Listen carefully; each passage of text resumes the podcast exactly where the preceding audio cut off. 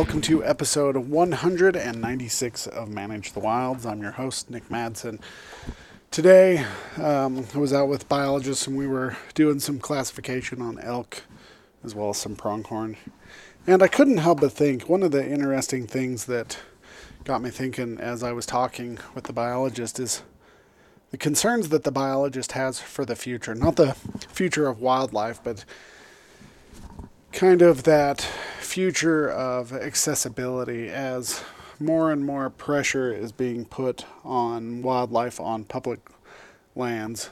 They are finding homes on private, and a lot of states are being forced to give more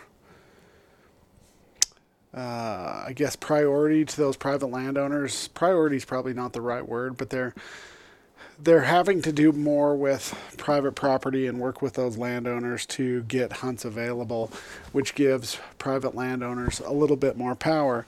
The concern that I think we're facing, that I have after this conversation, is the price and the cost of having wildlife available for the public, not just for hunting purposes, but for viewing purposes as well, uh, with places like Yellowstone being overpopulated as it is. People are going out in the wilds and looking for them, but as those places start to fill up and there's more and more pressure being put in some of these areas, it's forcing animals into these tracts of land that are, are largely private, and eventually they're being bought up by certain landowners, Uh, corporations and whatnot, and it's making access even that much more difficult. It's going to get to a point where you have all these little uh, tracts of land. They are being used up uh, in ways of second homes, cabins, and whatnot, and it's forcing these animals onto these other tracts of land. They go on public, but there's so much pressure due to hunting, fishing, hiking, backpacking, just all the different recreations that are going on, that the only place that they are able to find any peace is on these large tracts of private, which makes it very difficult to access.